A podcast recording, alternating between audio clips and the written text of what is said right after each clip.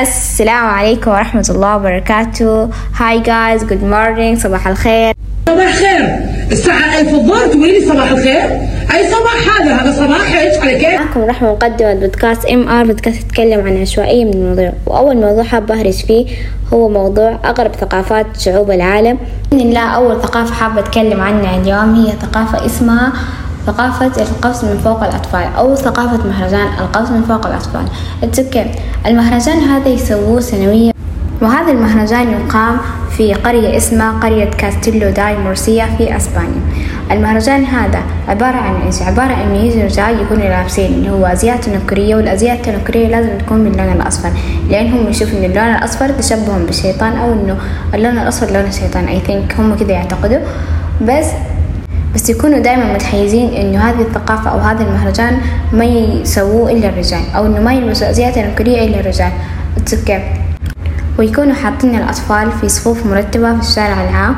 أوكي، يعني أحس نفسي أمسك كده كل أم يمين بالله حاطة ولدها في الشارع العام عشان يسووا في المهرجان الهبل ده، وأقول لها خاف ربك، خاف ربك، اتق الله. انت شنو؟ لين حقيقة يمين بالله أحس إن الموضوع خطر مرة. يعني تخيل واحد من الرجال يطيح على نونو، أحس إن نونو حيموت، حينتهي يمين بالله.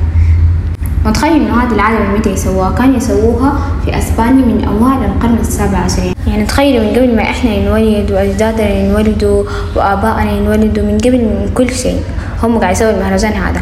وهم ليش يسووا المهرجان هذا؟ يسووه لأنهم يؤمنوا إنه هذا المهرجان أو هذه الثقافة تحمي الأطفال من الشياطين وتبعد الشياطين عن الأطفال. طب خلونا نشوف ثاني ثقافة عن إيش تتكلم. ثاني ثقافة تتكلم عن حمل الزوجة فوق الجمرة المشتعل.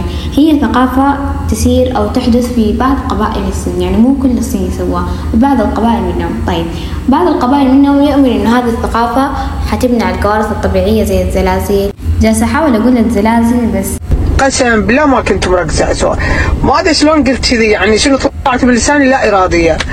فحبايبي والله سموحوا حكم عليه. بعض منهم يؤمن إنه هذه العادة تسهل من ولاة الزوجة، ودائما الزوج يكون مخير عندهم، يعني مثلا يسوي هذه العادة في بداية زواجه أو إنه يأجلها لما زوجته تحمل.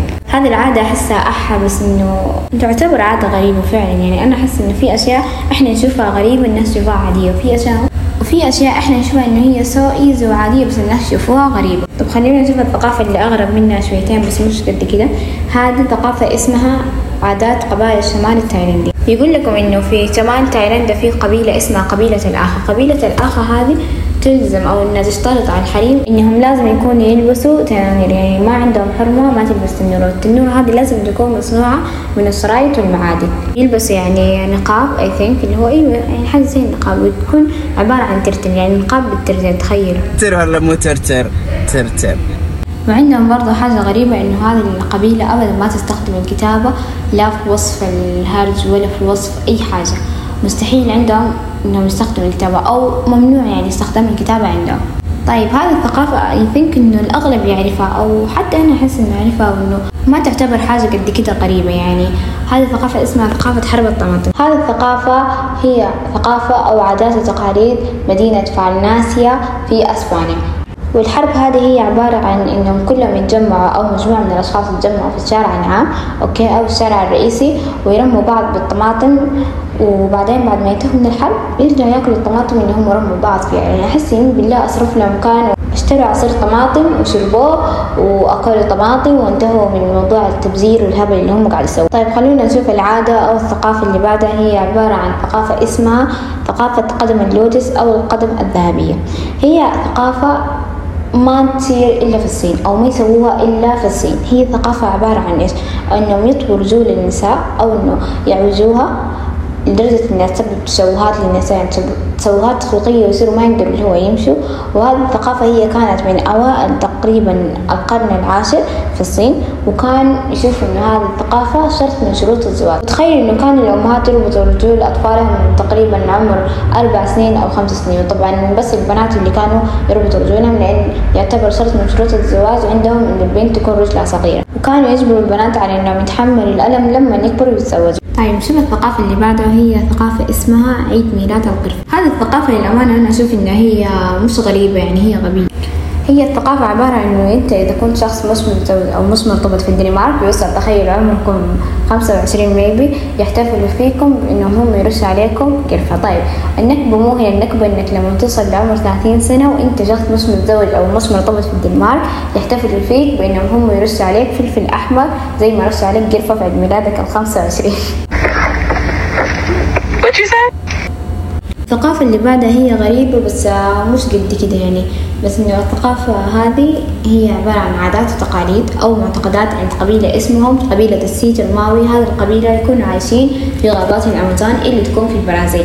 هذه القبيلة يشوفوا إنه هم الولد ما تكتمل رجولته أو ما يصير رجال إلا لما يتحمل لضغط النمر الرصاصي. أحس إنه كثار ما يعرف إيش يعني النمر الرصاصي. النمر الرصاصي هم ليش سموه أصلاً النمر الرصاصي؟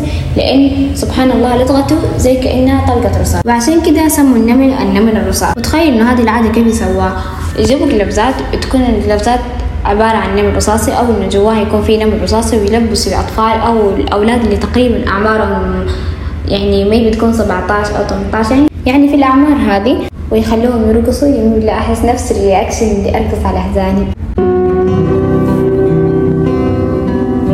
تخيل إنهم يكرروا العادة هذه أكثر من مرة لما يتحمل الولد لضغط النمر الرصاصي ويصير ما يبكي، وهنا يعرف إنه خلاص الولد اكتملت رجولته وصار رجال. وصلنا لآخر ثقافة هي عبارة عن مهرجان يسمى مهرجان وليمة القرود في تايلاندا. تروه كأنه بارتي، يسووا بارتي للقرود بأنهم يجيبوا لهم أكل ويجيبوا لهم خضروات.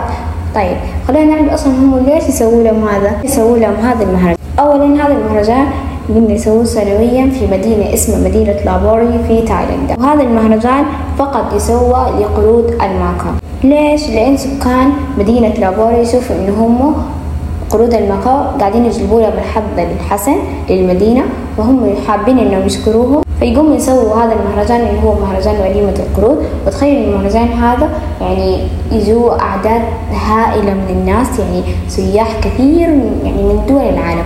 وهذا المهرجان ما يتسوى إلا في شهر نوفمبر، ودائما يبدأ الاحتفال بهذا المهرجان بأنهم يجيبوا ناس يكونوا لابسين يعني أزياء تنكرية تشبها بالقرود، بعدين لما يجي القرود يفتحوا لهم اللي هو الغطاء عن الموانئ وعن الأكل فيبدأوا يأكلوا، وهنا الناس يستمتعوا وهم يشوفوا القرود يأكلوا وينبسطوا. وهذه هي آخر ثقافة بإذن الله حابة أتكلم عنها اليوم، وأتمنى أنكم استمتعتوا في حلقتنا وانبسطتوا، وكونوا بخير، وأتمنى لكم يوم خفيف لطيف، وجود باي. استودعكم الله، السلام عليكم ورحمة الله وبركاته.